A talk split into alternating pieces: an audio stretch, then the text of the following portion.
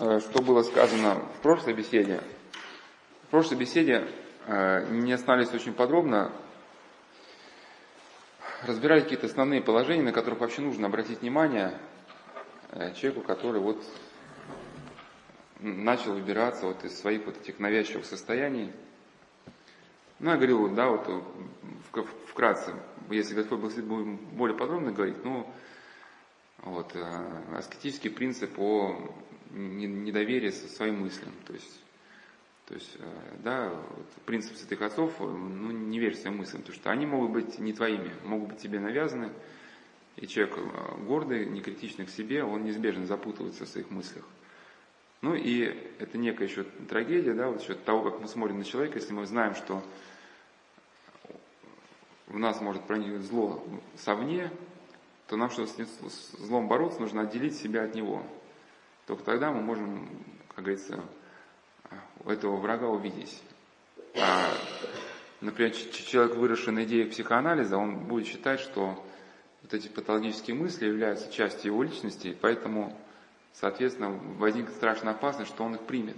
Вот, да, вот эти навязанные внушения он примет как часть самого себя и будет уже на трезвую голову соответственно, вот развивать в себе какие-то вот эти патологические стремления. Ну, если сейчас вот так сказать просто саму суть того, что было сказано, что вот, например, у человека проявилась какая-то такая... Ну, опять же, надо, сейчас я просто скажу, что вот э, эту беседу нельзя рассматривать в отрыве от того, что было сказано раньше. Это же мы на основании сказанного уже какой-то вывод.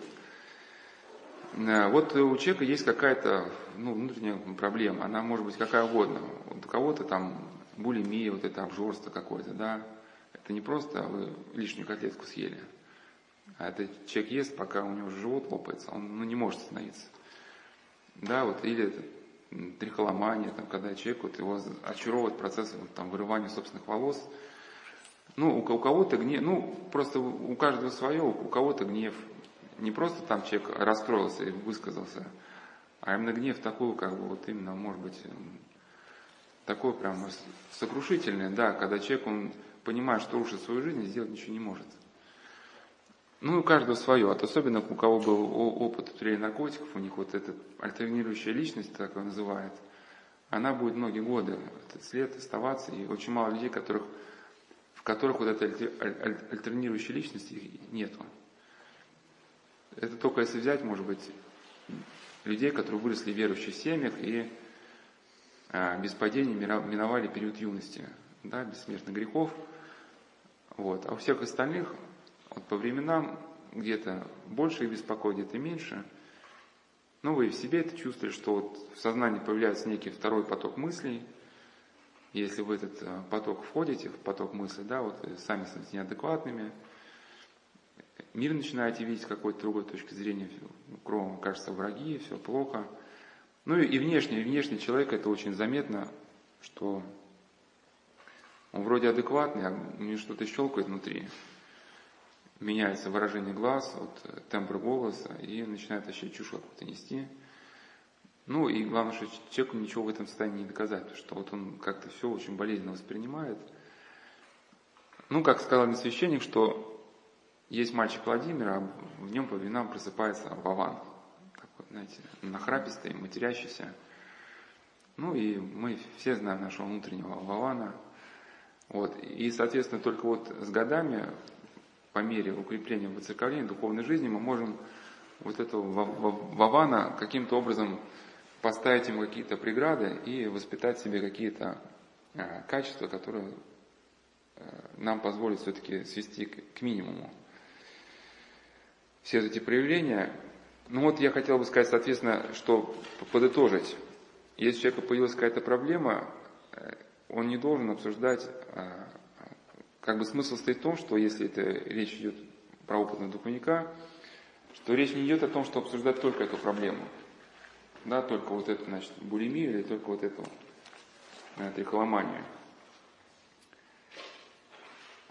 А, значит, первое, что я хотел сказать, что, конечно, вот это бывает проблема, ну, можно сказать, что вот это, а, да, вот это зло, которое мы называем демоническим миром, оно в какие-то моменты вклинивается в сознание человека.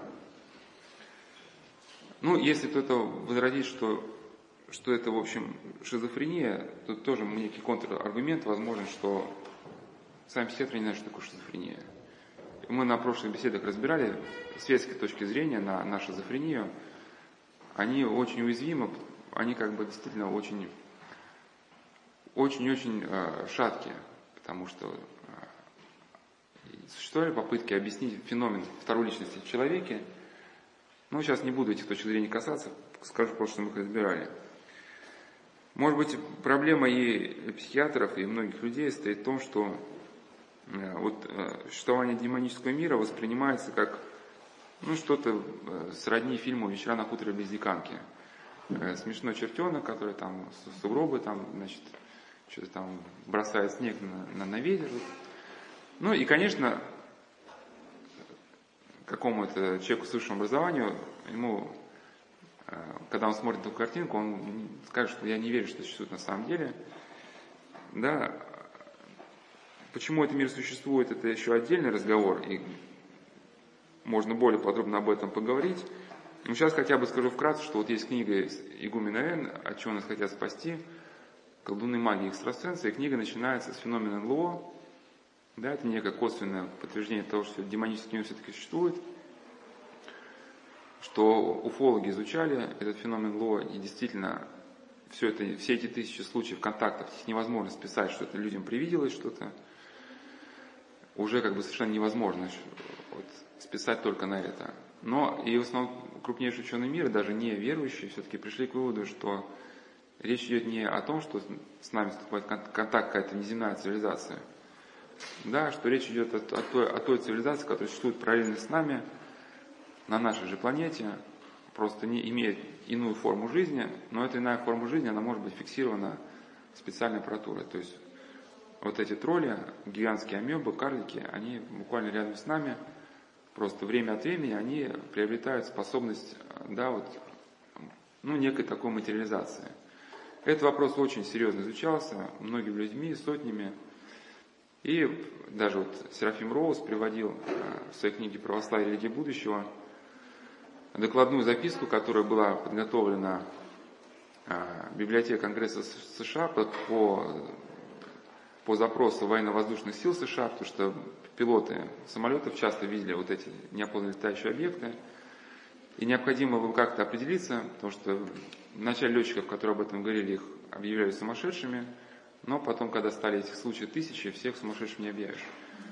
Ну и по изучению вопроса в записке было сказано, что объяснение этому феномену следует искать в демонологии да, и в религиозных источниках.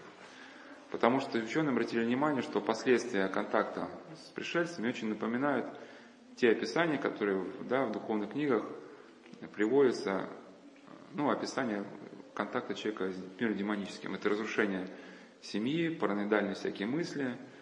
Да, и то же самое происходит с людьми, которые пережили близкий контакт. Они одержимы идеей, что их избрали для какой-то миссии. Начинается либо период алкоголизма, навязчивых идей. Ну, ну в общем, проблемы сходные. Вот, это, это первый пункт. Значит, сейчас просто у нас, если Господь Благословит, будет другая тема о мире демоническом, если до нее доберемся – но я к тому, что, что вот этот мир, это не вот эти забавные, забавные чертики там из каких-то мультиков.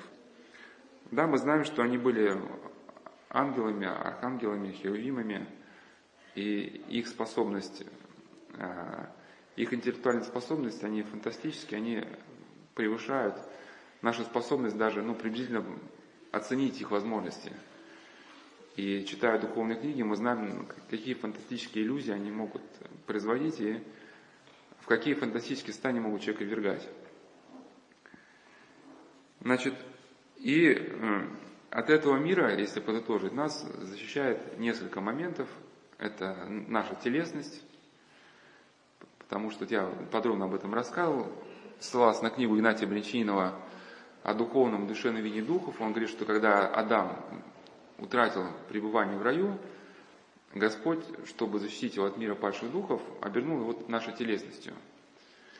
И, соответственно, когда вот наша телесность истощается болезнями или где-то ломается, мы ощущаем вот а, а, некие колебания духовного мира. Ну, опять же, не божественного. Божественное колебание какого-то мира ангельского может ощутить только тот человек, который а, по своим духовным качествам, он близок к этому миру, да, там кротость, смирение, любовь, вот. А, соответственно, ну, например, какой-нибудь, представьте, какой-нибудь бездомный человек, который там пропах всякими запахами, конечно, он не может так сходу войти в какое-то собрание, где люди сидят, да, там обсуждают какие-то научные вопросы. Вот. И также, если мы одержимы там объедением, гневом, соответственно, мы более склонны к общению с миром иным, демоническим. Ну вот на этом эффекте истощения телесности, вот всякие индейские основанные моменты, да, вот это встреча с духами, в том числе происходила в жарко натопленном вот этом вигваме, да, или в палатке, как ее назвать, а когда жарко натапливалось, то есть помещение до такого состояния, что ну, происходила потеря сознания. Ну, также вот эти кручения суфиев, это, в принципе, элемент, то же самое, что гип, цыганский гипноз, суфии крутятся, крутятся, да, у них эти пестрые, э, эти, а, как халаты, да, и вот это мелькание цветов, и вот как бы сознание перегружается вот, вот этим мельканием, и на каком-то этапе кора головного мозга просто отключается. Ну, на же, в принципе, основан цыганский гипноз. Вокруг вас ходят три цыганки в пестрых платках, начинают что-то тараторить, вы пытаетесь слушаться, что они говорят, они говорят разные совершенно вещи. И вот усилие, что вы пытаетесь слушаться, да, а, способность понять то, что они говорят, оно превышает вашу способность как бы оценить. Тоже происходит момент как бы отключения, и когда ваше сознание уже где-то отключается, вам ну, дается некая программа вынести э, деньги из дома, причем вы уже сами своими ногами идете, а не вы воспринимаете как собственную мысль свою. Да, ну, э, это, то есть ну, телесность некая наша. И бывает, что здесь на каком-то этапе э, сама психиатрия фармакологическая, хотя мы говорим, что фармакология она не решает проблем, связанных Э, ну, когда человек действительно изменился образ жизни, стал образ жизни неправильным, фармакология ничего не поможет. Но бывают моменты, когда вот какие-то тонкие нейроструктуры у человека ломаются в связи с какими-то болезнями. И там, конечно, фармакология может помочь. Вот бывают девушки, когда они вот это, начинается вот это агрессивное голодание, они насмотрятся журналов, где вот эти такие тощие там эти девицы всякие фотографируются. Ну и хочется подражать, и когда они начинают этот процесс не идей, ну понятно, это не пост, это не ради Бога делается, это ради фигуры, и поначалу процесс неедения сопровождается сильной эйфорией, и потом человек привыкает уже не есть себя, перебивает какими-то там специальными, может, препаратами, а многие, кстати, неблагонамеренные специалисты по похуданию, они людям прописывают как раз э, метамфетамины, замаскированные какие-то таблетки. Ну, метамфетамины, ну, их еще в армии раздавали, это боевые, что в виде боевых стимуляторов, когда солдат бежит трое суток по тайге, ему не хочется есть, там пить, он стреляет, там прыгает. Очень хорошо был, кстати, показан в фильме «Реквием по мечте», где она, женщина захотела похудеть, ей прописали чудодейственные какие-то таблетки, которые сын говорит, мама, это не таблетки для похудания, это просто метамфетамины. Ты сойдешь с ума быстрее, чем, чем похудеешь. Вот. А, но я к чему, что женщина, девушка, которая начинает голодать, у них действительно у них ломаются какие-то тонкие вот эти структуры, да, и, и действительно это уже у нее начинаются какие-то проблемы с психикой, из которых вот уже может и, и, и нельзя выйти вот каким даже духовным путем. То, что уже наступили конкретные изменения вот органического состояния головного мозга. Или вот, э, ну я уж не специалист просто, да, вот просто какие-то потрясения, они, если какое-то сильное потрясение сопровождалось, а, ну просто может быть моральной какой-то травмой, это еще, ну, можно исправить какими-то духовными средствами, но бывает сильное потрясение сопровождается уже изменением, изменением самой органической структуры. И там нужна какая-то вот поддерживающая, конечно, терапия. Но опять же, нельзя эту терапию абсолютизировать. Вот, но это, значит, первое, это, это, это телесность. Да, второе, вот это, это божественная благодать. Каждый человек, верующий или неверующий, вот он по-своему храним Богом. Конечно, христиане в таинстве в Христе обильно черпают благодать, но даже и какой-то, может быть, индеец где-нибудь в диком племени в каком-то, он просто родился, он никогда не слышал о Христе, и не его вина, что он не слышал. Но где-то в глубине его души он слышит голос совести. Если он этот голос совести следует, понимает, что вот, ну, конечно, его понимание добрее зля не искаженное где-то, да, но все равно что-то он понимает. И вот если вот тому, что ему на данный момент понятно, он следует, то Господь не попускает сделать так, что даже вот это, где, хоть он живет в шаманском племени, Господь, может, не попустит, чтобы сознание этого человека было окончательно порабощено. То есть элемент свободы у человека будет оставаться. До тех пор, пока он сознательно через эту черту не переступит. Да, и вот бывает, мы обсуждали на, в другом цикле бесед, когда человек ради выгоды или по каким-то другим причинам, а вот он через внутреннюю свою совесть, он переступает, чтобы достичь чего-то. И вот эти вербовщики, кто вербует секты людей, в туристические организации, они очень хорошо знают, поэтому первый шаг – это заставить человека переступить через черту. Ну, именно через черту, которая для каждого человека она своя. Если вы любите родителей, значит, вам нужно предать родителей, да. И, и, ну, сейчас не буду подробно, я на других беседах более подробно останавливался. Человек, как, как только он переступает через эту черту, он выходит под этого благодатного покрова – больше он за благодать уже не защищен, и тут же вербовщик, а всякие организации, такие оккультно-террористического характера, они вот уже, наверное, как-то связаны с миром демоническим. И это далеко не шутки, потому что все спецслужбы мира, они используют оккультные технологии. И те люди, которые говорят, что демонов не существует, эти люди, это, это не мы живем в вчерашнем дне, это вот эти люди живут в вчерашнем дне, потому что все спецслужбы мира пришли к идее использования оккультных. Об этом сейчас уже пишут впрямую, как бы эти как бы, материалы, они публикуются. Простите, пожалуйста, волна была подростки э, синий кит. Да, в синие киты там всякие вступали, это же все тоже... Ну, мы китов у нас, у нас сейчас не будем установить, потому что у нас, мы уже это в начале лета обсуждали, уже даже на сайте какие-то количество уже тем насчет синих китов было. Ну, не совсем, может быть, из этой оперы, хотя отчасти тоже. Потому что человек, пока внутреннюю черту свою не переступил, первую, на него очень трудно воздействовать. И поэтому, скорее тут уже, когда происходит первый взлом, уже, когда человек теряет свою целостность, переступает через совесть, вот, уже дальше не сколько на него манипулятор воздействует, да, через переписку по интернету, сколько на человека воздействует уже вот мир демонический, который поддерживает любого манипулятора, потому что для мира демонического его нужно человечество вернуть в хаос, в, в эту полную резню. Потому что если, конечно, все страны развиваются, каждый своим путем, все спокойно развиваются, вот этот всеобщий самоубийственный хаос его трудно на пустом месте раздуть. И поэтому этот древний принцип разделяем властвуй, да? Надо всех, всех вернуть в войну, всех против всех. И поэтому они охотно помогают любой спецслужбе мира, да, соответственно, помогут одной, помогут другой.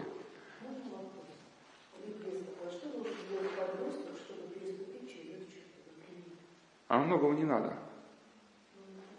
Но, но нам может просто и не надо как бы этот вопрос ставить, потому что мы, психология людей, которые перешли через черту, она нам будет и непонятна, потому что, чтобы ее понять, нужно отчасти в это состояние хотя бы хоть как-то погрузиться. И для нас само вот это погружение будет представлять уже большую опасность. Ну, это вот на какой-то беседе я приводил, значит, роман Джорджа Оруэлла, там была одна комната, самая страшная комната, где людей ломали. Эта комната, она после всех пыток шла. И когда, и когда человек, ну, если, если так, ему достаточно просто, просто если какой-то э, сайт, где э, фотографии, фотографии расчлененных тел, ему достаточно просто на некоторое время задержаться. Достаточно просто, ну, это или такие, вот мы как раз про синих китов, я об этом говорил, но эти фотографии, демотиваторы, там, например, а, колесо автомобиля, и в этом а, диске да, колеса лежит грудной ребенок. И кликни, если бы дал газу.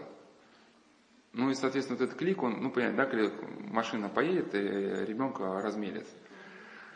Ну, соответственно, вот этот, э, как я говорил на беседе, вот это кликнуть, это, это уже некий, сказал, можно сказать, сакральный акт. Это не просто кликнуть.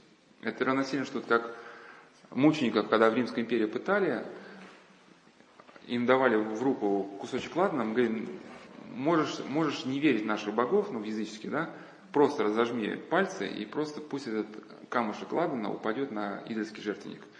Нам от тебя больше ничего не нужно. Понятно, что речь не, не, не, не в весах, не, не, можно, речь не о том, что это килограмм ладана или один грамм. Речь именно в том, что согласен ли человек или не согласен. И поэтому вот этот клик, если человек кликает вот по этой фотографии, да, соответственно, он внутри через себя переступает через какие-то свои морально-этические нормы, и он уже в следующую секунду, как только он кликнет, он уже открыт для воздействия. Потому что если он услышит какую-то вот эту депрессивную музыку, свойственную для этих сайтов, да, самоубийственных, на вас на никакого влияния может не окажет. А в его мозге она просто вклинится, он не сможет даже выбросить. И вот в этом принцип вербовки состоит сейчас вербовка, она замешана вот на, на любви, но на неправильное понимание любви.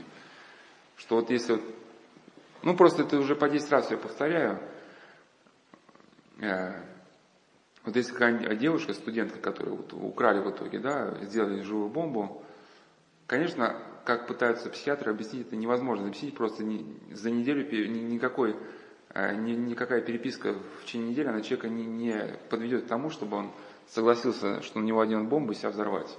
Потому что у нас инстинкт самосохранения слишком силен. Но если она, например, вот познакомилась с кем-то по интернету, и человек говорит, ты знаешь, а я вот, а я стою такой-то, такой-то организации, и скидывает фотографии, где он там отрезает кому-то голову, например, да. И понятно, нормальный человек, если он знакомится вот с таким там товарищем, все отношения должны быть ну, сворачиваться тут же. А если эта девушка, ну, конечно, конечно, ей интересно, любопытно, она была отличницей, золотой медалисткой, и всегда дома – Помните там, если кто читал «Идиот», там Аглая, князь Мышкин говорит, увезите меня с собой по миру, я все запретные книги уже прочитала. Там, да? Вот. И вот она говорит, я сижу дома, как, как цветок растений меня оберегает, а вот ей все хочется там что-то такого запретного, какие-то романы там. И понятно, ей вот это, ну, чувство опасности, вот эту девочку-отличницу, оно будоражит, ей хочется тоже в каком смысле.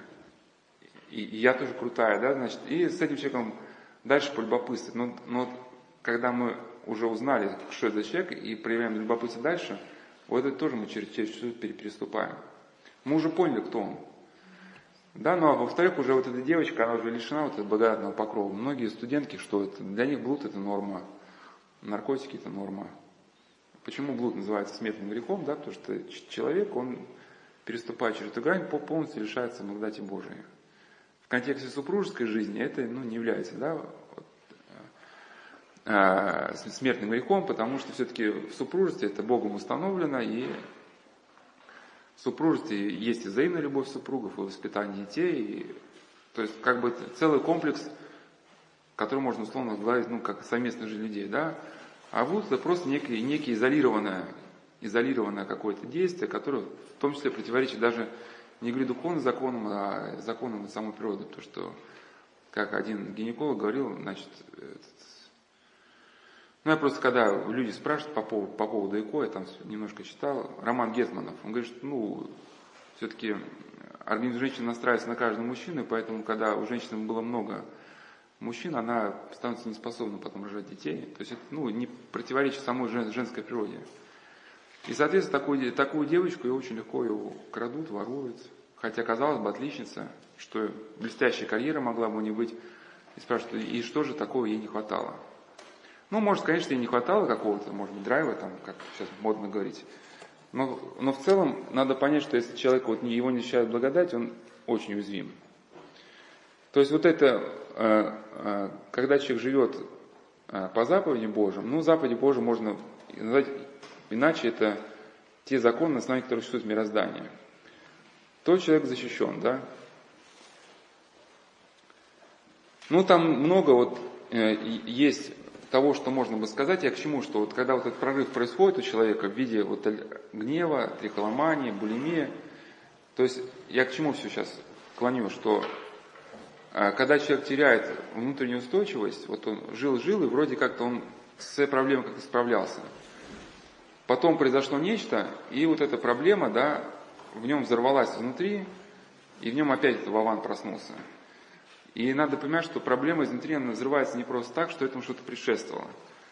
Соответственно, этому, вот если берем, первое, я сказал, телесность, да, мы знаем, насколько тяжело бороться с бредовыми мыслями, когда вот мы не выспались. Ну, мозг находится в угнетенном состоянии, мы бороться не можем. Там какие-то же силы Господь дал для того, чтобы могли защищаться. Или какая-то тяжкая болезнь, лихорадка, там еще что-то, да, либо вот насколько вот э, женщина производит впечатление ну, психически неадекватного человека, вот, ну, во время токсикоза, да, вот если кто-то наблюдал это, ну, когда, когда, ну, я не врач, как бы, чтобы там сказать, ну, во время беременности, да, когда вот происходит некое, некое отравление, да, да, вот, вот не, не, некие такие бредовые мысли женщина воспринимается как, вот, ну, как нормально, то есть, ну, грубо говоря, ну, Остапа, Остапа, Остапа понесло. Вот. Или вот даже Игнатий Бринчинов писал в письмах, что даже люди, истощенные развратом и пьянством, они достигали некой утонченности телесной чувств, что были способны чувствовать колебания духовного мира. Но в этом нет ничего, ничего похвального, это скорее состояние крайне опасное, да, к которому может человек войти просто ну, вследствие какой-то болезни. Ну, соответственно, второй момент, да, вот это заповеди Божии, благодать и некие вот эти законы мироздания. Мы, мы тоже, у кого из нас были эти прорывы, мы понимаем, что какая-то проблема может взорваться. Мы когда взяли на кого-то человека, прогневались. Могли не гневаться, но вот решили высказать, что он там такой-сякой. И уже, и если мы в этом не покаялись, да, вот мы переступили через некую нашу черту. Конечно, это была черта не смертного греха. Мы не кликали на фотографию, да, там, не подтверждали, что мы согласны, что этого ребенка разорвет на части. Мы, может, где-то прогневались. Но все равно вот это благодать как-то мы, мы утратили, и уже вечером но на заднем плане нашего сознания уже появляется какая-то бредовая идея, которая может вырасти уже к ночи или на следующий день в такой полномасштабный ну, какой-то вынос мозга. А, несколько других пунктов, в принципе, на прошлых беседах мы их разбирали. Вот сейчас вкратце всем скажу. Это погруженность в область абстрактных представлений, но это тот прием даже, который секта использует – и когда человек сейчас есть за компьютером, вот он и погружается в область абстрактных представлений. И вот многие, кстати, компьютерщики кончают жизнь самоубийством, может, части из, из, из этой причины. То есть, когда мы, ну просто, вот, ну понимаешь, что такое абстрактное представление? Нам трудно провести связь между ними и реальной жизнью. И, соответственно, когда мы в, это, в области неких фантазийных смыслов существуем, мы перестаем как бы свой внутренний мир тоже, тоже как-то оценивать перестаем, вот тоже снимается контроль сознания. Ну, еще вот есть некий момент, это вот а, а, ну, некое, что ли, сложное слово, сейчас не хочу подробно ставить, но тоже используется в сектах, двойная идентичность. Двойная идентичность, просто светский, светский специалист, может быть, не очень верующий, скажет, что формирование человека двойной идентичности приводит к прорыву материала бессознательного – и этот материал бессознательно затапливает сознание человека. Ну, то есть, вот в этой демонических мыслей, по-нашему. Часто бессознательным это называются те патологические мысли, которые выходят на поверхность. Ну, в чем идея, идея секты, что двойная идентичность, и мы сами себе двойную идентичность создаем. Когда человек попадает в секту, ему создают нек- некий образ, который он должен достигнуть. Либо там какие-нибудь, может, там ролевые игры, ты теперь там перевоплощаешься в волка, в медведя, в оборотня, еще в кого-то. Ну или вы на работе одни, до дома другие, и когда вы мечетесь между своими двумя вот этими, между своей личностью и вот этим образом, который вы нужно постоянно поддерживать, да, соответственно, ваши силы распыляются, вы свой внутренний мир контролировать уже вот не в состоянии. У семьи нянек дитя не кормлено. И поэтому, когда у вас внутри вас возникают какие-то мысли, которые надо вовремя пресечь, как бы, да, вы либо этого не замечаете, либо думаете совсем другом либо вы думаете, как вам по медвежьи где-то там на каких-то ролевых играх пройти. А не получается. Получается убрать эти мысли, понимаете? Вот хочется не думать про это, а вот такое вот навязчивое состояние этих мыслей, оно и держится, может, и день, и два, и ну, я, я, я просто сам принцип. У нас вот э, двойная идентичность, она может выработаться на работе. Или это мы обсуждали, да, что какой-то начальник хочет там быть, держать подчиненных в струнке, ему кажется, что он должен быть таким грубым, хамоватым. И вот, соответственно, он себя открывает для всех этих воздействий, да. Вот он сам себе навязал это состояние, и все силы уходят на поддержание в самом себе какой-то ложного, ложного образа, да. Ну и мы, и мы также, вот, это, вот эта страсть наша любая, которая нас привез, это и есть вот эта двойная идентичность. Когда мы носимся со, со своей страстью, либо когда куда-то спешим. И, ну, или обратите внимание, как, как, как вы себя ведете, вот посмотрите в зеркало, когда вы увлечены телефонным разговором. Со стороны, может, это будет очень забавно, кто ногти начинает грызть, кто начинает грандаж грызть, кто ногу там забрасывает выше головы. Не, серьезно, вот, вот, вот просто идея, идея стоит в том, что так как все внимание человека переключено на телефонный разговор, вот внутренние свои импульсы, которые у него где-то в душе раздаются, он уже не способен их как-то контролировать, к ним определяться. И любая мысль, которая приходит в сознание, она тут же стремится быть реализованной то кто-то на обоих начинает что-то рисовать, он говорит, что я, что я рисовать. Ну, в общем, сами себя знаете, что он говорит, да? И, соответственно, когда человек вот чем-то очень увлечен, идея стоит в том, что сейчас мы придем а, к цитатической идее трезвения. Вот сильное-сильное увлечение, оно само по себе опасно. Опасно, потому что оно человека лишает вот этой способности вот, э, смотреть, вот, следить за своим внутренним миром, за миром своих мыслей. У христиан тоже как типа двойной идентичности, что в церкви они такие все прилежные, такие приятные, приятные, а в обычной жизни, ну, как придется. Конкистадоры. Ну вот это к этому относится или это другая тематика? Нет, нет, это, это, это, это не, не совсем, не, не, не совсем это, это, это, это, это, это скорее речь идет просто о, о том, что, как сказал Иван Лин, лучи Божии не проникли в глубь человека. Знаете, как, как яблоко, оно, если какой-то овощ вы, из морозилки высунули, и через час уже пальчиком продавить можно. Верхний слой оттаял. А если ножиком потыкаете, внутри будет лед. И вот Иван Ильин писал, что как раз человек и должен стремиться к тому, чтобы Божьи лучи проникли в, ну, в глубину уже сердечного, ну, в общем, в глубину человека, и там изнутри все озарили, и вот это уничтожили, вот этого двойника, двойника, который находится внутри человека и борется с самим человеком, да.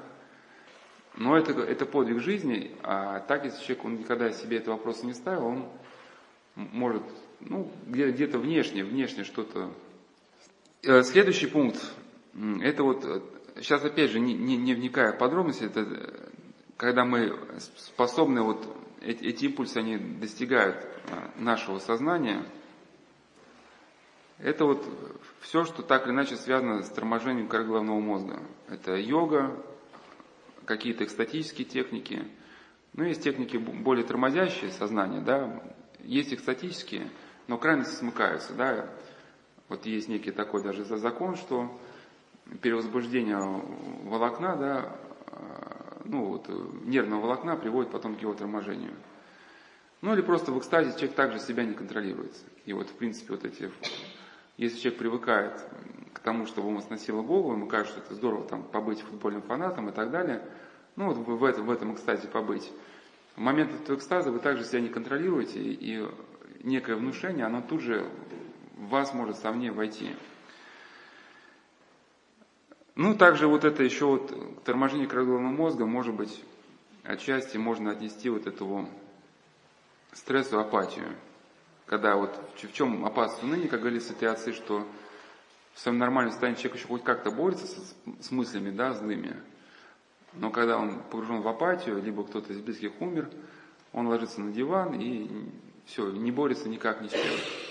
Ну или еще и алкоголем заливается, и, и вот это зло, оно проникает в сознание человека беспрепятственно.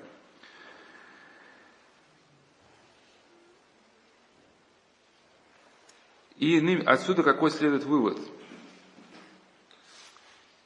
а, ну, а, или еще вот, например, такой как бы пункт тоже двойная идентичность, это стрессовая ситуация, когда вы жуете, жуете, жуете, да? Почему мне это сказал? Почему мне это сказал? Вот я не заслужил к себе такого отношения. И вот, соответственно, вот сутки...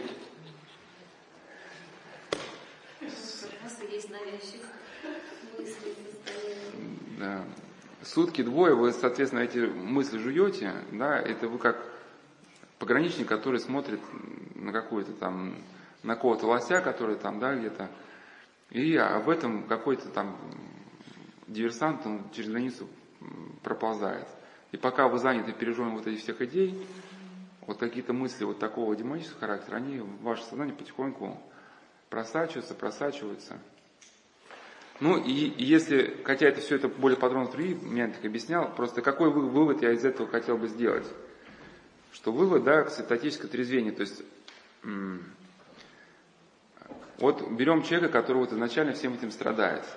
Но чтобы начать выходить, нужно хотя бы начать разбирать, вот, это общая идея всех бесед, 5, 10, 15 минут, как вечером состояться советовали. Но они времени не определяли, просто это один духовник сказал, не больше 15 минут, чтобы не впадать в мнительность. Разбирать, как прошел вот этот день. И если вы потеряли мир, то надо спросить себя, по какой причине. И если вы будете чутки к себе, вот все то, что я вам сказал, вы сами э, к этому придете. Ну, почему? Потому что у нас вот эта некая проблема, которая, наша болезнь, она взорвалась в нас, и нам кажется, что кто-то другой виноват в нашей проблеме. Ну, у каждого из нас свое, у кого-то может быть навязчивая идея, что он что-то не успевает. И вот у него может быть две работы, дела по дому, и бывает момент, он, он как-то нормально на все реагирует. И как-то, ну, и даже радуется жизни, и как-то спокойно. А потом что-то щелкает, начинается психоз, я не успеваю, не успеваю, что это такое, как так может дальше жить? Ну, кто мне ответит, почему, почему мир такой несправедлив, да? Ну, конечно, от, от, ответа, ответа может он даже и будет, просто человек его не услышит. Вот, так мы и говорим, что, что надо вначале вечером спрашивать себя, вот, э, с чего все началось. Потому что, как правило, что-то этому предшествовало. То есть это, здесь духовный мир может отчасти подобить э, рукопашному бою. Вот, и там в рукопашном бою есть такой принцип, что как, как бы противник не был силен, а, и может быть он там в два раза больше, чем вы, и накачанный, но если вам удается хотя бы на сантиметр вывести из, равно, из, из равновесия, то уже можно совершать уже бросок. То есть достаточно, достаточно противнику вот просто на, на миллиметр качнуться в сторону, чтобы вы уже как бы могли произвести какой-то прием. Пока он устойчив, трудно что-то сделать. И, соответственно, вот, и также человек, вот, прежде чем у него вот этот взрыв произошел, он где-то на каком-то моменте потерял устойчивость. Где-то, может быть, да, стал себе мысли питать вот такие неблагочестивые. Может, кого-то стал по своей воле осуждать. Может, где-то там увидел свои любимые котлетки, о, котлетки, ну сегодня наемся хоть в сласть. Ну и наелся, ну и, соответственно, получил, как бы, да, потом, вот, когда вот если мы, ну, можно, конечно, есть, и сколько нужно, столько, как бы, каждому свое, так сказать, кому котлеты, кому не котлеты. Но когда вот элемент происходит такой страстности, да, то мы вот, как я уже сказал, да, мы где-то теряем способность уже внутри себя контролировать, и вот это зло, оно уже проникает. Либо, либо говорит... А вот какой механизм а, вообще у этого зла? То есть оно постоянно охотится за нами? Или, то есть, как, как, вот какое зло? То есть я так насколько я понимаю, это оно как-то вот, то есть человек нагадил, да, и зло определенного формата ну, на него начинает воздействовать, или, или нет. Ну, здесь просто... Закономерности есть? Ну, здесь просто закономерностей очень много, и как говорил святой, что только совершенно могут определить, что от Бога, что от демона, что от человека. Существуют некие вот эти причинно-следственные связи, когда человек сталкивается с возмездием своей поступки, ну, именно, собственно, в своей природе. Как часто ссылаясь на академика Ухтомского, да, он принципе, описал с точки зрения, что такое нейрофизиология, с точки зрения нейрофизиологии, что такое гордость, что такое любовь. Если человек становится гордым, зацикливается на мысли собственной исключительности, он естественным образом сталкивается с какими-то тупиками. Это некий математический вывод. Да, и как Иоанн Кронштадтский говорил, что Господь положил э, такие законы в природе, что э, следствие приходит само. Не то, что Бог каждый раз там решает отдельным решением, пострадать человеку или нет. Что вот человек сам неизбежно, ну, как, как бы сталкивается с последствиями просто своего выбора. А Господь, может быть, его много раз пытается отвести от этого шага, но если человек упорно следует своему желанию, то, как сказано в одном из псалмов, да, и оставил я по начинаниям сердец их, в поле начинаний своих. То есть оставил, самое страшное, конечно, что Господь оставил людей ходить вот по, по их собственным желаниям. Вот, но скорее вот здесь более может уместен образ экзупери, что логика воды, что вода, она не будет думать или она не будет, а, то есть она не будет думать, когда у нее появится возможность прорвать плотину. Как только плотина ослабнет, там раскроется кирпич, она тут же в эту плотину вклинится. Да, или как вот некий, это, некто из духовных авторов, вот эм, какой-то святому открылись духовные очи, он увидел, что демоны, они были вокруг человека, как, как вот э, стая комаров на болоте. Да? То есть, как только вы утрачиваете вот то, что вас охраняло, зло не будет спрашивать это же э, оно, оно просто вклинится. Ну, соответственно, если дальше. Вот если мы будем ставить вопрос, в связи с чем мы потеряли внутренний мир, вот с годами у нас появляется какой-то опыт, что вот тех ситуаций, в которых мы вот эту устойчивость теряем, их становится, эти ситуации все меньше и меньше. И мы уже, в принципе, понимаем, понимаем основные вот, что ли, механизмы вот, вхождения вот этого ненормального состояния. Конечно, это происходит не сразу, нужны вот годы. И именно вот это, то, что в церкви можно быть назван душепопечением, душепопечением, опекунством, сопровождением. Когда, например, человек вот к опытному духовнику попадает, то есть обсуждается с человеком не, не только его там булимия, например, там, да, или вот его патологический гнев какой-то, а вся даже жизнь в целом. Ну, почему, например, вся жизнь в целом? Потому что, может быть, прорыв вот этого гнева, это может быть следствие какой-то, прорыва, может быть, гордыни, да. А если человек, может быть, борется с гневом, но э, не борется с, с своими насмешками, да, что вот, ну, что он там людей там, унижает, сам того не замечает, либо любит тщеславиться и рассказывать о том, что у него там что-то там получилось сделать. То есть он, он сам себе взращивает вот от, от того дракона, который рано или поздно прорвется. Ну, скорее, того дракона, который от, откроет вход другому дракону.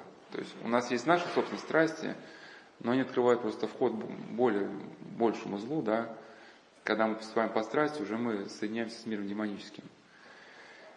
Или, например, вот, да, э, вот ситуации писали, да, вот связь, например, чревугодия дерзости. Когда мы объелись так хорошенько, ну, знаю, хочется поговорить, конечно, да. Что-нибудь пообсуждать. Помните Волка, да? Сейчас спою. Сейчас, сейчас спою из мультика. Ну и, соответственно, Иоанн Лещик говорил, что вот объединение связано с дерзостью. Но не только хочется спеть, хочется еще и, бывает, и повыступать, побыть умным, да. Ну и, соответственно, мы объелись, вот, и решили побыть умным, пойти кого-то, значит, сейчас открыть кому-то глаза на истину. Ну и в такой грубоватой все манере это будет происходить. Ну, соответственно, вот мы уже переступили вот через некую внутреннюю черту, и следствием этого будет, что мы опять, опять вошли в это свое патологическое состояние.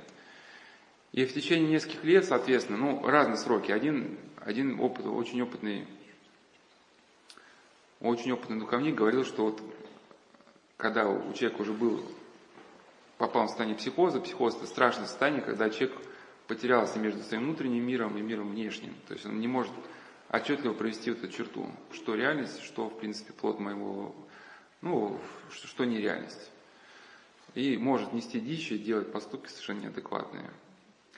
И, ну, вот и здесь, когда вот 5-7 лет обсуждается не только вот эта причина, которая повлекла состояние психоза. Понятно, связана с гордостью где-то, но нужно перебрать именно весь круг жизни человека, вот что он читает, для чего он читает, что он понял с прочитанного, да, как он общается с детьми, чтобы вот из всего вот этого круга жизнедеятельности были исключены все те моменты, которые, как мы с чего начали, да, которые либо приводят его к торможению коррелионного мозга, либо приводят его к экстазу. Ну, экстаз не обязательно, сейчас скажу, не обязательно быть фанатами. Для нас может быть экстаз это банальный гнев. Ну, мы сейчас не можем разбирать, разбирать всего, как бы, э, всех проблем, которые... Я не берусь сказать причине детского лунатизма, скажу просто, что вот э, дети аутисты, дети аутисты, если доверяют человеку, они рассказывает, что к ним приходят некие невидимые друзья. Не помню даже, как фильм был снят об этом. Мальчик дружил с несуществующей девочкой. И вот эти невидимые друзья, можно было бы это все списать на, что это галлюцинация, но эти невидимые друзья могут ребенку сообщать такие сведения, которые он не мог подчеркнуть из окружающей жизни. Да, часто вот с этим может быть часто связан феномен, что дети еще не умея в принципе говорить, они безошибочно находят какие-то интересующие сайты, да, и какие-то информацию. Да, сложно сказать, что такое лунатизм, но я не берусь сказать, я просто скажу, что вот, вот, вот это, значит, некий момент, что человек, вы, выйдя на карнизы или на балконы, да, может совершать совершенно акробатические трюки, для него немыслимы в трезвом состоянии, да, ну ходить просто, ходить, например, по узким перилам, да, идеально сохраняя равновесие, ну, с закрытыми глазами, там, да.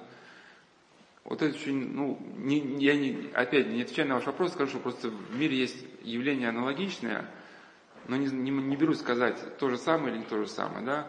Это, как мы как раз говорили, принцип постойчих ненаборств, когда э, человек через медитативные практики э, именно снимает контроль своего сознания, чтобы некая сила, она взяла на себя управление телом. Да, и в этом состоянии человек, он а, может мы, вещи делать совершенно немыслимые для человека трезвого. Его тело приобретает совершенно характеристики, которые с точки зрения такой науки и физиологии они совершенно необъяснимы. Ну, ребенок, вот мы знаем, что дети связаны с, с миром родителей, если родители, вот, в их жизни были какие-то смертные грехи, и сами они и вышли из-под этого покрова, то вот, да, ребенок, он тоже рождается уже вот в каком-то смысле сенсибельным. Сенсибельным, сверхчувствительным, сверхчувствительным вот к этому, к этому, что ли, да, к воздействию демонического мира. И этот ребенок, он часто будет, у него такие очень болезненные вот эти всякие навязчивые мысли могут присутствовать, в том числе и самоубийстве. Нельзя сказать, что это прямо, вот так, прямо такое проклятие, что, да, скорее, скорее это можно как вот, э, есть такое мнение, что когда вот альпинисты идут в одной связке и трое, трое из них срывается, тому, кто остался на скале, да, вжался в эту скалу, нужно на своих плечах вынести троих других. И вот этот ребенок, который получил от родителей вот эту, может быть, такую природу уже природу, может быть, открытую к злу, подвигом всей своей внутренней жизни, да, если он как бы преодолев в себе вот это все зло, он каким-то образом, может быть, способен потом повлиять и на, и на спасение своих родителей. То есть, может быть, вытащить их. Ну а так вот, как опытный духовник говорил, что если вот внимательно изучить историю этого ребенка, я не, не говорю про, лунатизм, я говорю просто дети вот такие, у которых есть какие-то патологии, то в семьях родителей тоже будет не все так просто. Даже вот этот фильм, где, который был снят человеком, который страдал депрессией, называется «Меланхолия», там как раз девочка, у которой была вот эта двойная личность, ну, а была она, а потом что-то ее перещелкивало, и уже это была не она. И хотя там речь идет про свадьбу, она, ее любит жених, там свадьба, а на этой свадьбе уже включилась не вторая личность, и она там совершенно плевательски относится к жениху и так далее. Ну, там показали, что там у нее мама что-то какие-то асаны там где-то делает, выполняет. То есть, да, если родители были в эти состояния погружены, которые мы сказали, каким-то образом вот этот хвост, он и с ребенком он тоже связывается. Ну или вот дети богоборцы, да, вот это еще отчетливо видно, что у нас же многие люди были откровенными богоборцами в нашей стране, да, после революции. И вот этот след, он, конечно, тянулся, виден. Даже было вот это исследование, не помню, как автора, что ли, Макдуэлл, кажется, или Макдайл, Макдуэлл, кажется. Он в США исследовал семейство Жуке. Вот и вот это слова второзакония, да, за грехи родителей наказывают до какого-то там, не помню. Да, да, и он исследовал семейство Жуке, папа был сутенером, мама, ну, соответствующих профессий – то есть не профессии соответствующие, так сказать, не знаю, как даже, ну, ну понятно, да, о чем идет речь. Вот, но и он исследовал потомство семейства Жуке и пришел и совершенно эксперимент, ну не экспериментальным уже, научным путем было подтверждено, вот все их, все их потомки, они вымерли вот как раз на, на, на каком-то поколении. Ну, конечно, надо учесть, что это исследование провел США, где уже протестантизм, где, в принципе, в протестантизме нет таинств, уже, в принципе, да, сложно, сейчас даже сложно вообще говорить о том, что протестантизм уже где-то является христианством, потому что вот, неохаризматические направления, в принципе, считаются уже все-таки это, что, что все-таки оккультизм. Не, не, не секта, что это оккультизм в том смысле, что вот как Серафим Роуз писал в своей книге «Православие религии будущего», ну, знаете, харизматы, я не кажу, что это Святой Дух сходит, это, в принципе, шаманские техники раскрытия себя перед миром духов. И то, что сходит не Святой Дух, это, в принципе, понятно.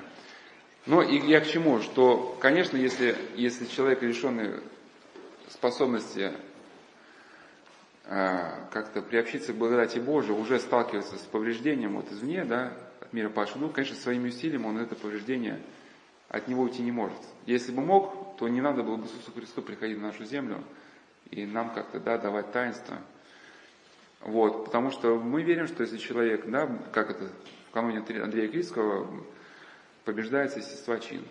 Да, что когда человек меняет свою жизнь, участвует в таинствах, то он способен вот эти все вот эти неблагоприятные а, проблемы своей жизни как-то вывести. Ну а к чему, что если ближе к выводу, чтобы вам было понятно. То есть в нас это зло прорывается, как если подытожить, это торможение крылного мозга, да, экстаз, переступание через черту, лишение благодати, да, и, соответственно, вот, ну, есть еще некий, некий другой момент, но это обнуление. Обнуление тоже это важный момент. Обнуление, когда это значит, мы ничего не знаем вообще.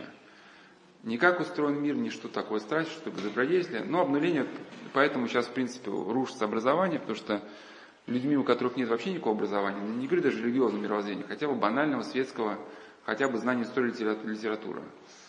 Этими людьми очень легко управлять, потому что они никак не могут оценить свой собственный поступок. А, но у нас обнуление – это когда мы не читаем ничего святоотеческого, как Марк Подвижник говорит, да, что корень золота – невежество и неведение, и забвение – вот, ну и, соответственно, и вот мы, э, значит, вернусь к этому духовнику, да, про психоз, что он говорит, 5-7 лет, за 5-7 лет, в принципе, человек из этого состояния может выйти, то есть не только имеется в что ну, цель выйти из психоза, а чтобы ваша жизнь, она целиком стала иной, чтобы вы стали другим человеком. В общем смысл. Ну, для эзотериков отец, э, один миссионер, который занимается реабилитацией людей, поврежденных сектами оккультизмом, Считаю, что 3-4 года.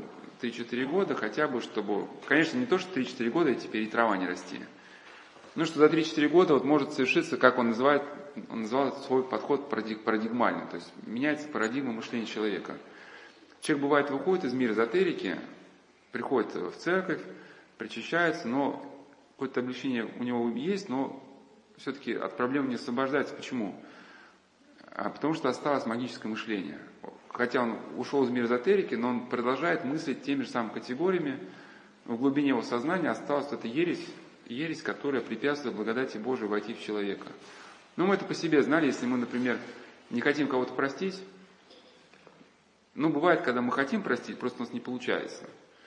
И когда мы причащаемся, бывает, Боже нам помогает, и нас бывает после причастия отпускает. А бывает, когда мы и не хотим простить.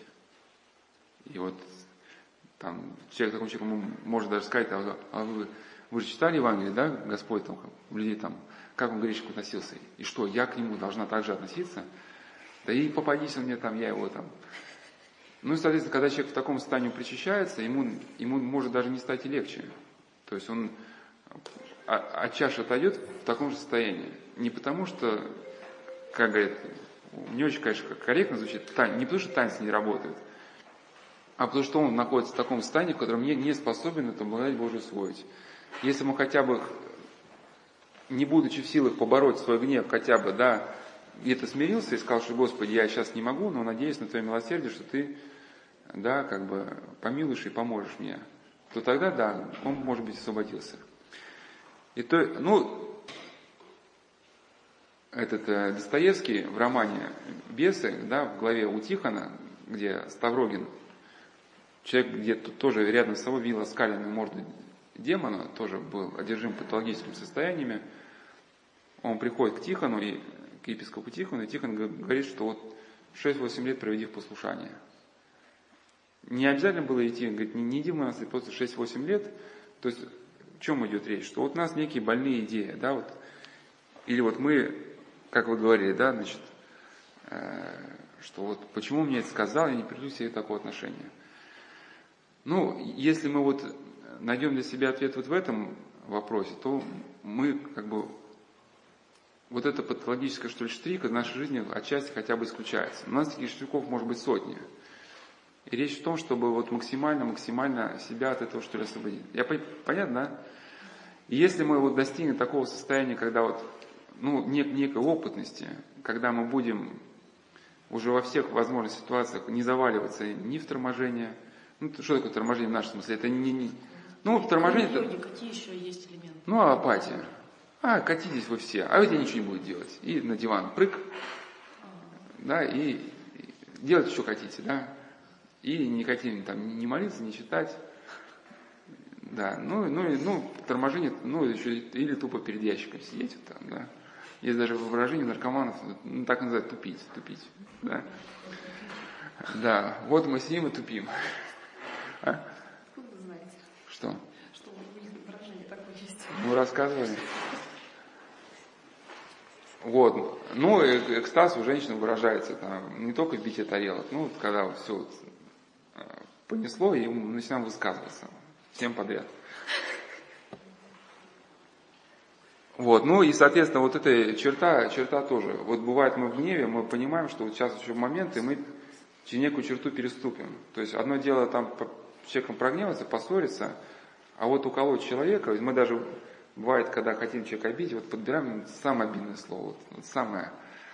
И где-то выискиваем у человека, кто-то, может, шепеляют, кого-то уши большие. И вот нам хочется сказать прям вот что-то такое человеку, да, э, там шепелявый большой уши, что-то такое там, да. Ну, понятно, что это уже будет, это будет не, не то, что всплеск нашего гнева, потому что гнев где-то мы, если у нас гнев доминирующая страсть, где-то мы не способны его совладать.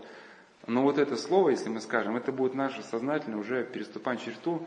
Нас язык, язык уже никто не тянул. Бывает, эти самые обидные слова, они произносятся как раз уже, когда ссора прошла, люди расходятся, вот кто-то разворачивается и в спину туда, да?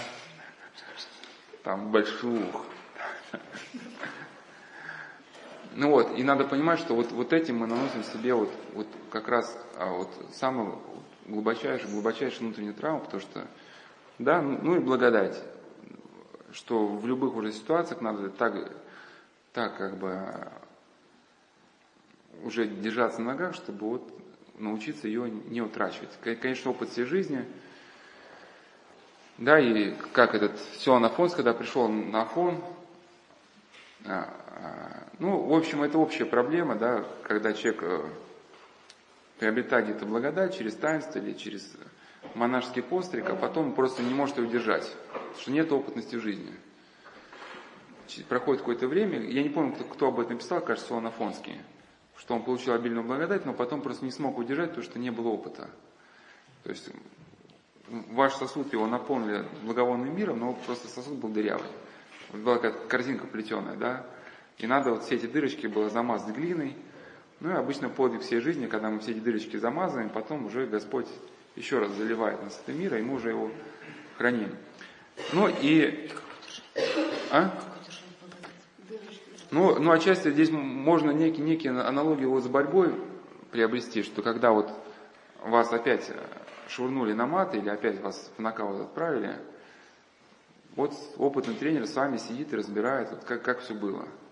Как все было. Да, вот мне там просто опытный боксер рассказал, он свой сын тренировал, у него сын левша, и он ему ставил удар по печени. Ну, сам, один из самых страшных ударов, ну, смысл, как только противник локоть чуть под, поднимет, того, кого удар на, на печень поставил, он сразу в эту открывшуюся дыру он бьет.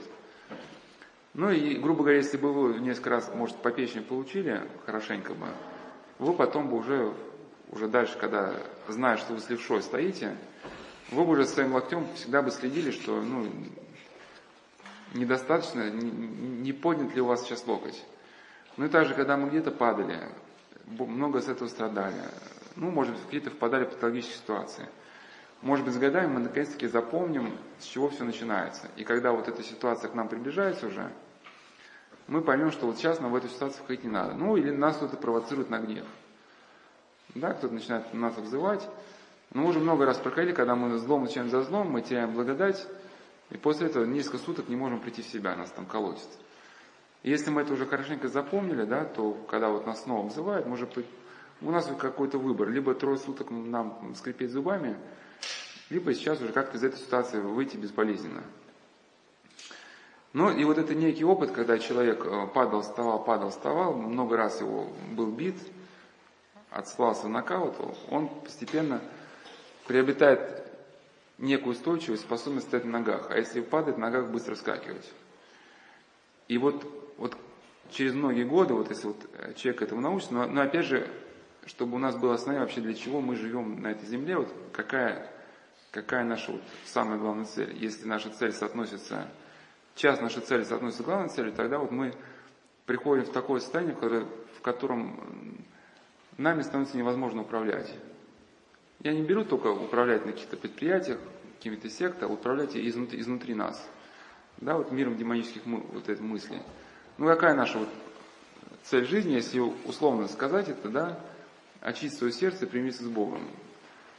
Ну, существует много других как бы фраз, но они на самом деле практически это одно и то же. Вот Сергей Сарос говорил, стяжать Духа Святого, да. Кто-то говорил через аскетическую жизнь победить в себе страсти и воспитать добродетель. Кто-то говорил, что цель жизни в молитве. Ну, смысл все это одно и то же. Что вечную жизнь святые отцы понимали как продолжение жизни настоящей. То есть весь наш внутренний багаж, который мы себе сформировали, мы заберем с собой в жизнь вечную. Если скрепили, воспитали себе ненависть и скрепили зубами от ненависти, да, это состояние мы возьмем с собой туда. Только если здесь мы еще можем, грубо говоря, хотя бы напиться, посидеть в социальных сетях, как-то развеяться там, подраться на улице. Ну, каждый свое то что-то выбирает. А, чтобы это состояние приглушить, то в жизни вечно уже не подраться, ни, ни в социальных сетях посидеть, ни, ни, ни пообъедаться, не заесть это, да. Вот, и, соответственно, вот эта ненависть, она будет расти, расти, и она будет человека жрать и жрать. Вот, и кто это испытывал, мы знаем, как вот ненависть может разогнаться у нас буквально за несколько часов. Эти мысли начинаются с обиды, потом все больше, больше, больше. И вот мы уже не можем есть, не можем спать, не можем думать. И реально чувствуем, что сходим с ума. И понимаем, что надо как-то мириться с человеком, потому что двое суток уже без сна, тут уже третьи сутки, это уже можно рехнуться просто. Но нас, поэтому нас хотя бы тело тормозит. А в жизни вечной уже нас ничего тормозить не будет. Поэтому эта ненависть, она будет расти, расти. И поэтому я к чему, что понимание вот вечности, когда мы хотим вот все-таки ответить человеку, что он шепелял большую, да, надо как-то понять, что вот мы сами себе готовим вот, вот эту темницу, ту адскую темницу, в которой сами себя, как, знаете выражение, что ад, а, ад заперт изнутри. Ну и, соответственно, блаженство с этими отцами понимается не как какая-то супер гостиница, где вы там, значит, себе заработали тем, что раздавали пирожки, количество бонусов, и вам на это бонусы, как, как что-то там, значит, какой-то номер с удобствами. Это внутреннее состояние, которое вы берете с собой. Если вы здесь полюбили добро, сами стали добрыми, а, победили страсти, развились добродетели, вашим состоянием, ну, таким доминирующим, становится состояние внутреннего мира. Конечно, вы его где-то теряете, но все-таки оно чаще, чаще вы находитесь в таком устойчивом какое-то положении. Если вы полюбили Бога, полюбили людей, нашли радость в общении с ними, да, в общении с Богом, то вы переходите. Ну, общение с людьми это не то, что там в социальных там, типа, Вован, ну как дела там, что там слышно там на районе там. Говорит, да, вот. Ну, не, не, не об этом общении. А, то, соответственно, с этим состоянием вы переходите в жизнь вечную, и это состояние, развиваясь дальше-дальше, да, становится основанием для вечного блаженства. Ну, потому что, да, вот, э, если человек еще не научился молиться здесь, то как, как, как а, ну что, что, что ему остается делать там, когда вот здесь, э, там, может, не будет этих предметов мебели, которые вы любили, да, э, красивых этих вещей, к которым вы были пристрастны. Ну и, соответственно, соответственно вот от, отсюда вот э, все наши частные поступки, они уже осмысливаются, исходя из э, вот этого понимания вечной жизни. И даже как писал еще наш верующий хирург Пирогов, ну, как хирург, конечно, был гениальный, он вывел нашу хирургию на европейский уровень, но как богослову я посоветовал к нему поосторожнее относиться. Не все у него как бы вот с чем можно согласиться, но одна мысль была хорошая. Он говорит, что мы наше земное призвание должны привести в соответствие с призванием вечным.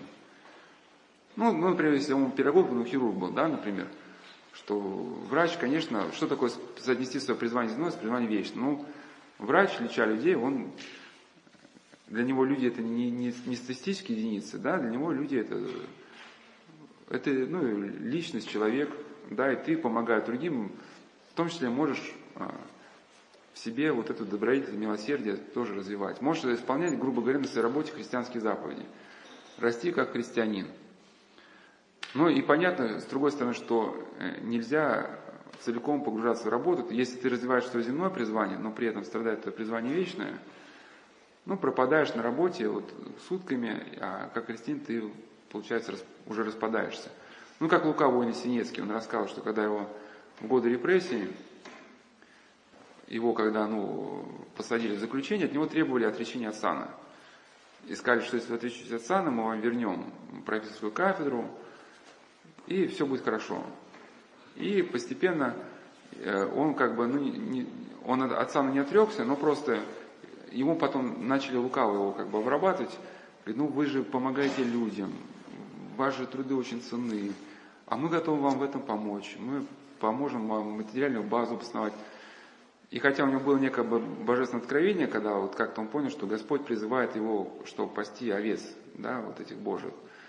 Но он поддался, поддался на вот эту лукавую забросы, он не разгадал в них, что ему просто как бы предлагая ему материальную возможность для того, чтобы помогать людям, от него на самом деле хотели, чтобы он целиком погрузился в медицину и забыл свое призвание уже как епископа.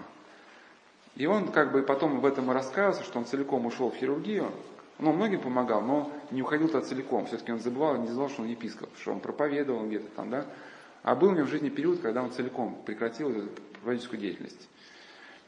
И, соответственно, вот э, когда человек приходит вот к этому, то тогда он способен и решать частные проблемы. Ну вот я скажу просто немножко про булимию.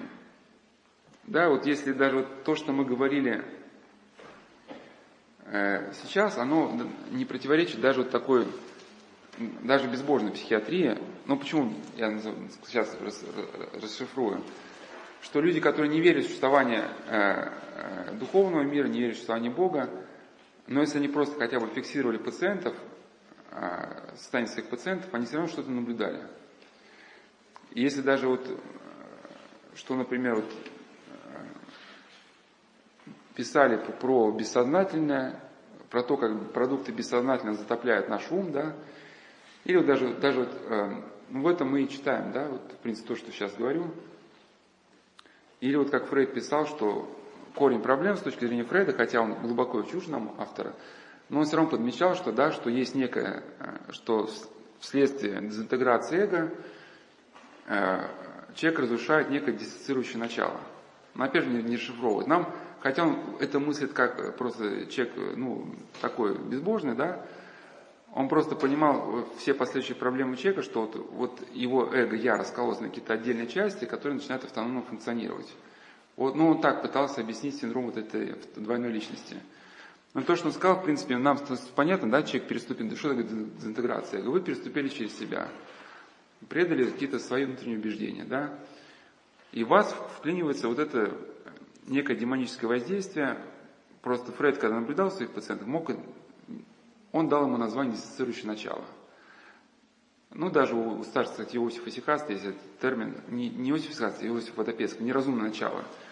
То есть, что такое диссоциирующее начало? Это некая, некая, некая патологическая идея, которая проникает в вас, и вот как, ну, как, как гной, знаете, как гной перерабатывает здоровые клетки.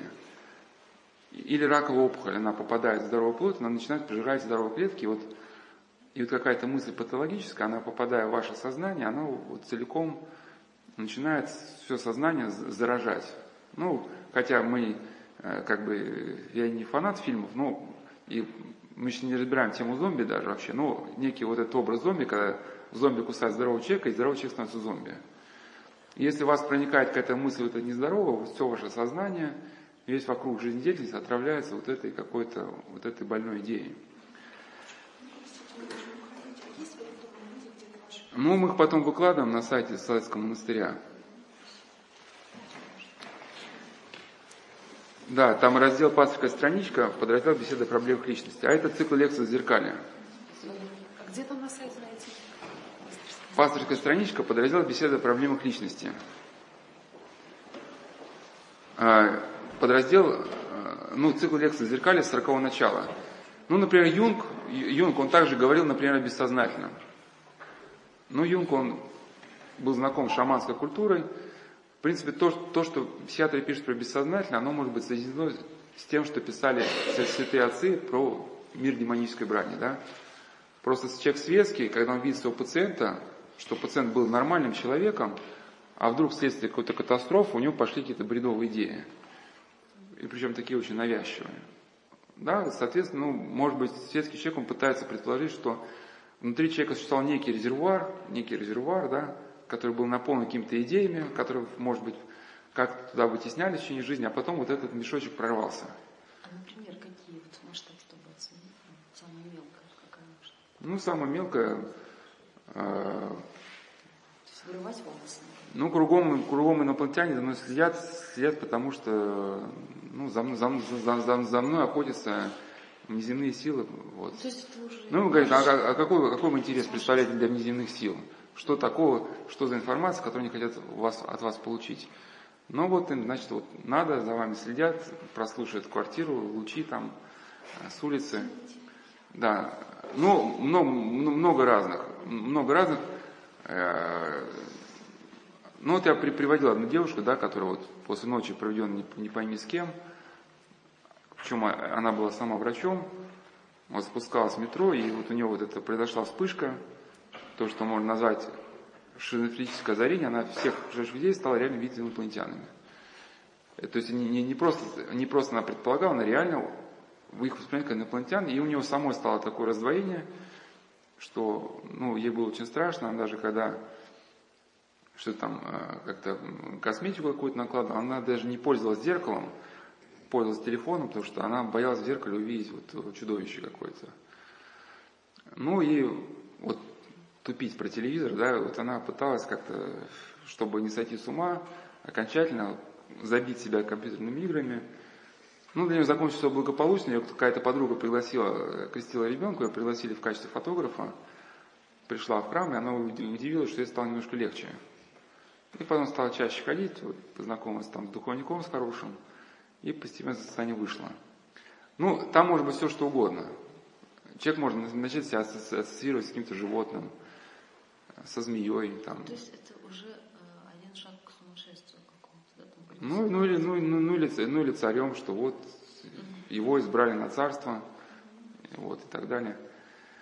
Ну, то есть, э, хотя, хотя вот эти авторы, они смеются над христианством, но все равно от факта-то у тебя не могут и рассматривают психические болезни как проявление бессознательных сил. Как проявление бессознательных сил. Просто я слышала, что э, в христианстве опытные отцы различаю тех, у кого реальные проблемы с психикой, да, ну, может химического класса. Хотя я в психосоматику все-таки верю, да, ну, или вот в эти какие-то духовные. Или у кого действительно тот, кто без отпустил, ну, грубо говоря, да, в свою душу. И они их различают. А вы какой? Нет, это просто, просто вы, то, что вы говорите, это у нас уже, уже было пройдено. А. Это, это книга Жан-Клода Ларше была, если не психических болезней. Он как раз Э, у него несколько разделов. Э, безумие органического происхождения, безумие э, демонического происхождения и безумие, не помню какого другого, но связано со страстями человека. Сейчас, Вы говорите он... сейчас только про тот блок, который про страсти, да? Мы говорим тот, только вот отдельный сегмент, а, а, конечно, и святые отцы писали про вот это, ну я же сказал, что часть нарушения нейроструктур каких-то. Все-таки органическая психиатрия существует. Конечно. Ну, это же очень сложно, как ее можно... Ну да, как это можно? Вот это очень тонко. Ну, ну, необходим вот какой-то э, целостный взгляд на, на, на, на то, кто такой человек на, на местном мире. Потому что, конечно, если мы ну, лопатой можно копать, но лопатой трудно сделать операцию на глазе, это надо, надо понимать. И понятно, что крупные фармацевтические концерны, они, они пытаются изменить взгляд человека вообще на природу, на природу человека, на природу каких-то проблем психических. Ну для чего? Чтобы представить все болезни как, э, то есть представить все проблемы психологические как болезни. А проплачиваются конференции, да, печатаются журналы. Ну, для чего? Потому что у вас есть болезнь, у нас есть лекарства. Да, мы вас обеспечим на всю вашу оставшуюся жизнь. Да, и вот, в принципе, вот, вот США вот такой подход, он и практикуется, там люди пьют горстями. Горстями вот всякие вот, да, фармацевтические вот эти. А? Ну да, даже называют э, цивилизация Прозак. Да. Ну, я к чему, что вот здесь как раз э, очень нужен такой, как бы, э, взгляд, взгляд целостный и очень конкретизированный, не в общих чертах. Понятно, что мы не можем вот это, то, что я говорю, транслировать на каждого человека. А по идее, вот, когда человек пришел, кто за человек, ну, всегда нужна какая-то предыстория. Просто еще, может быть, в чем проблема какого-то такого Э, человека, который вообще никак не учит духовный мир, он не учитывает историю человека. Он не учитывает проблемы добра и зла, соответственно, для него слова благодати – это пустой звук. И там, где, в принципе, уже становится много понятно, например, человек занимался оккультными практиками, там, да, вот той же самой йогой. Той же самой йогой, ну, изменяла мужу. В принципе, вот из того, что мы сказали, это уже достаточно для того, чтобы у человека начались конкретные уже ну, проблемы. И, соответственно, выход понятен. Если проблема вследствие этого, необходимо покаяние, да, чин отречения, если погружение в оккультную практику было глубоким, чин присоединения, ну и значит, разрыв связи с этими своими там, товарищами, как-то целомудренное поведение, тогда вот эта вот эта брешь, она как-то, по милости Божией, может быть закрыта. А можно, простите, а вот вы а, часто говорите вот про женщин, а, а мужчины менее подвержены этому? Женщины больше подвержены? Нет, я когда говорил больше про женщин, не, не, не, то, что здесь может быть может, да, потому что просто не, не потому, что а, у меня какое-то предубеждение же к женщинам. Да нет, я не, не, нет, я не в том смысле, что у вас предубеждение, предубеждение, а ну, в том смысле, что женщины более подвержены всему этому и менее слабы и не имеют э, возможности бороться с этим. Я вот в этом смысле спрашиваю. Ну, я, я бы не сказал просто, я бы не сказал, что, что какие-то есть э, можно говорить об, об устойчивых плюсах и минусах есть просто уже женщины и какие-то качества, которые друг друга взаимодополняют и которые, может, связаны с, с образом жизни. Вот мужчина, конечно, он менее подвержен эмоциональным каким-то потрясениям. Он такой более холодный, отстраненный. Но это, конечно, не способствует воспитанию детей. Потому что там во что ребенок одет, как он учится, там, в каком классе он учится. Да ли вообще. Да, ну папа, папа часто как бы это вот, как бы он он не знает вот этих вещей. И, и, и, и, конечно, об этом знает мама, ну, она потому что эмоционально должна включаться в жизнь ребенка, просто в грехопадение все перемешивает.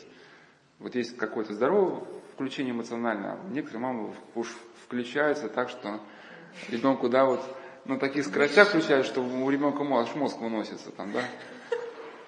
Но я к чему? Что э, здесь просто, ну, разные качества, которые при условии того, что люди составляют одно целое, это получается вот, ну как это, грубо говоря, какая-то монашеская община, у одного дар это так проводить, у другого там дар духовничества, но когда люди живут в взаимной любви, каждый, получается, обладает теми дарами, которые обладают все, да? Вот, ну, если, если ну, нет, она не сказала, она, сказала, она задала вопрос. Она сказала, Женщины сейчас вообще тащит все. Это видно даже в чисто изучении в магазине. Что идет в магазин мужчина? Обязательно будет, понимаете, запах. Вот, а женщины тащат себе все авоськи. Ну, немножко, немножко, немножко, немножко мы сейчас не, не о том. Я просто хочу сказать, что, что просто каждого ловит, э, как сказал святой, что, что один святой, что демон ловит каждого на, на том, чему человек больше подвижен. То есть постящегося ловит на посте, молящегося на молитве. То есть, э, или как в видении Макария Великого, когда он видел, как демон идет с этими стыками, ну в тыкву можно там налить водички какой-то, да, он говорит, куда идешь? Говорит, иду в монастырь слушать братьев. А говорит, а для чего тебе столько тыкв? Он говорит, у меня для каждого свое кушание. Если человеку не понравится, я ему даю что-то другое, пока к нему не подберу. Ну, соответственно, я к чему? Что мужчина может не склонен к, к эмоциональным таким потрясениям, ну, там, например, типа, ну, кто-то его обозвал, ну, он как может спокойно воспринять, скажет, ну, э, ну, либо спокойно пойдет, ну, ну, ну, то есть он может быть э, таким э, вот, э, пе- К себе этого не относится. ну, сейчас немножко, немножко не о том.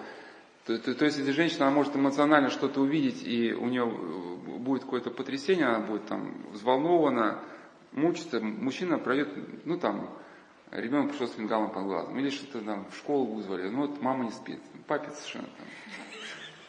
Папа спит спокойно.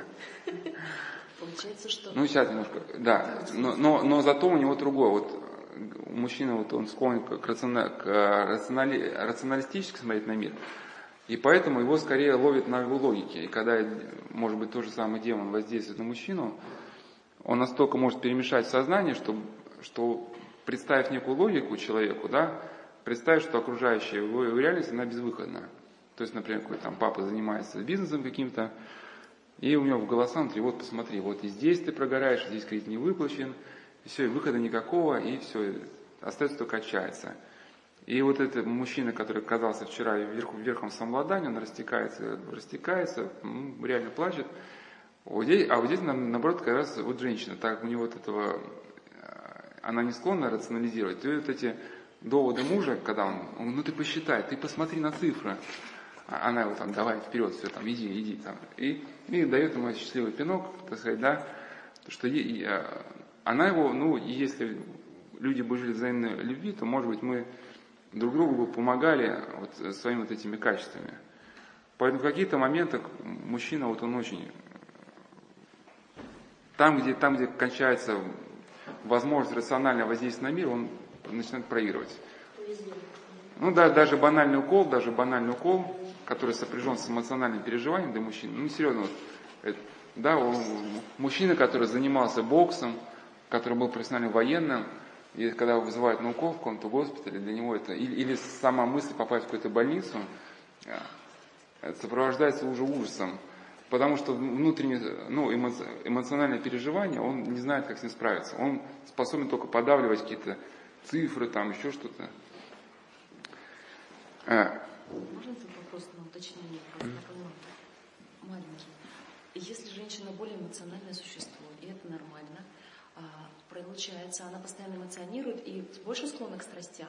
Ну, то есть, «А, какой самое, что платьице, какой вкусный тортик. Ну, Игнатий Блинчинов, он, он, э, Игнатий Блинчинов, у него в книге «Приношение современного монашества», у него есть глава о хранении иноков от общения с женским полом.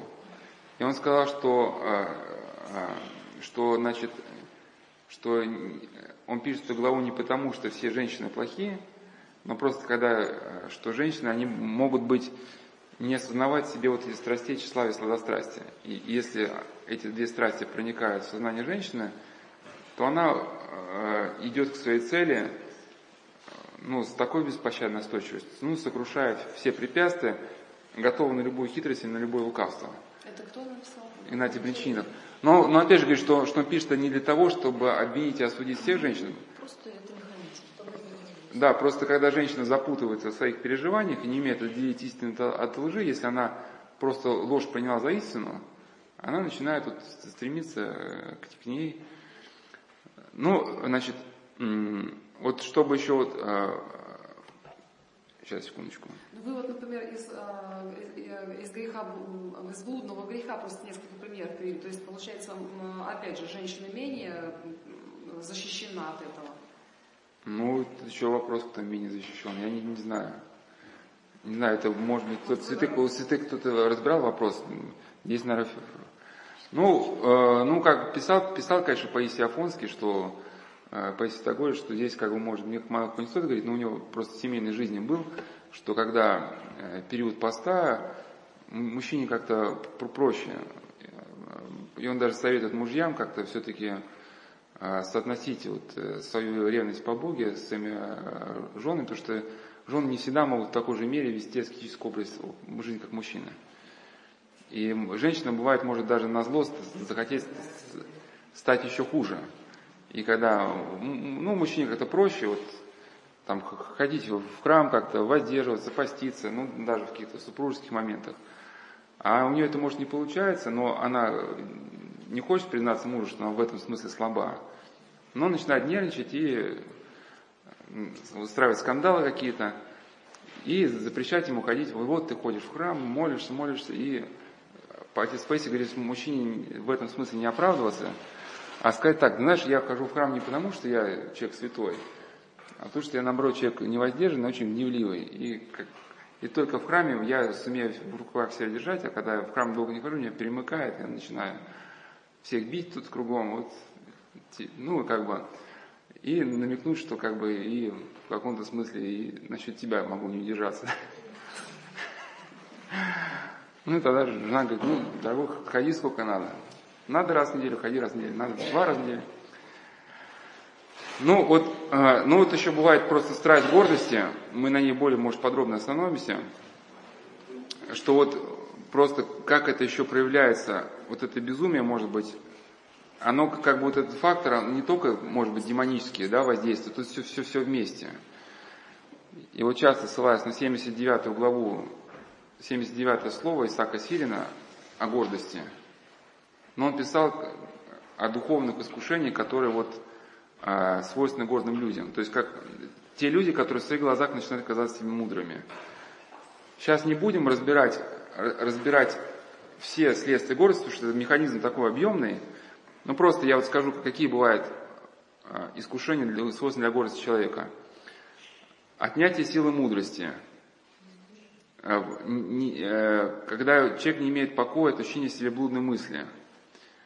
Скорая раздражительность, желание все наставить на своей воле, припирание, припирание на словах, делание выговоров, э, делать выговоры, пренебрегающие всеми сердца. Ну, то есть речь идет о чем? Не, не, не о простых выговорах, не о простых э, желании поставить все на своей воле, если вы видели в себе это или в других, это когда человек не может даже справиться с желанием делать выгород. Когда он просто начинает просто по поводу, без повода кричать, нет, я сказал, что вот это там надо, ты успокойся, успокойся, нет, я не успокоюсь там. Вот. И, э, мысли, что ими кто-то кругом пренебрегает. А, эти люди непрестанно говорят и безрассудно пустословят всегда отыскивают все новости и даже все лжепророчества, обещают много сверх своих сил. И помимо духовных этих искушений, ну просто я не знаю, если вы не видели это в реальной жизни, сложно понять только по тексту, а, и даже вот эта блудная мысль, а, не дающая покоя человеку, это не просто какая-то там, что-то там, блудная мысль, это когда человек, может быть, мужчина, который был, ну, уважаемый всеми человек, уходит из семьи, начинает встречаться вообще с какой-то непонятной особой, которая начинает ним издеваться, а он ничего не с этим поделать не может, да, вот становится на нее на побегушках. А, отъятие силы мудрости, когда человек начинает просто делать неадекватные вещи, сам этого не видит. К числу искушений телесных принадлежат болезненные, многосложные, продолжительные, трудноизлечимые припадки, всегдашние встречи с людьми худыми и безбожными, впадение в руки оскорбителей, опасные падения, разорительные случаи для них и для родных. То есть человек всюду ввязывается в какие-то какие-то, ну, искушения, из которых вообще непонятно, как выходить. То есть, ну, бывает у нас искушения, там, деньги потеряли, машина сломалась, ну, там как все понятно, да, напрячься, подзаработать, там, перетерпеть, а там настолько в городе все запутано, перепутано, что не знаешь, с какого конца подходить. Но вот Саксин говорит, что если ты замечаешь себе вот такие, ну или припадки, это когда вот, ну, симптомы, которые ну, непонятно вообще там что-то. Человек падает со скал. Даже вот интересно, что для города человека характерно ну, падение со скал, с чем, как это связано, да? А что интересно, да, вот эти экстремалы. У нас прошлым летом была, был цикл лекций про экстремалов, ну там, для гордых людей еще характерно, что ими нет чувства радости. Единственная радость не могут только он драйв испытать. И горы все круче и круче. Ну и, соответственно, парашютный спорт. Вот, те, кто хотят быть везде лучшими и первыми, вот, не могут нигде ощутить радости, кроме как в экстриме.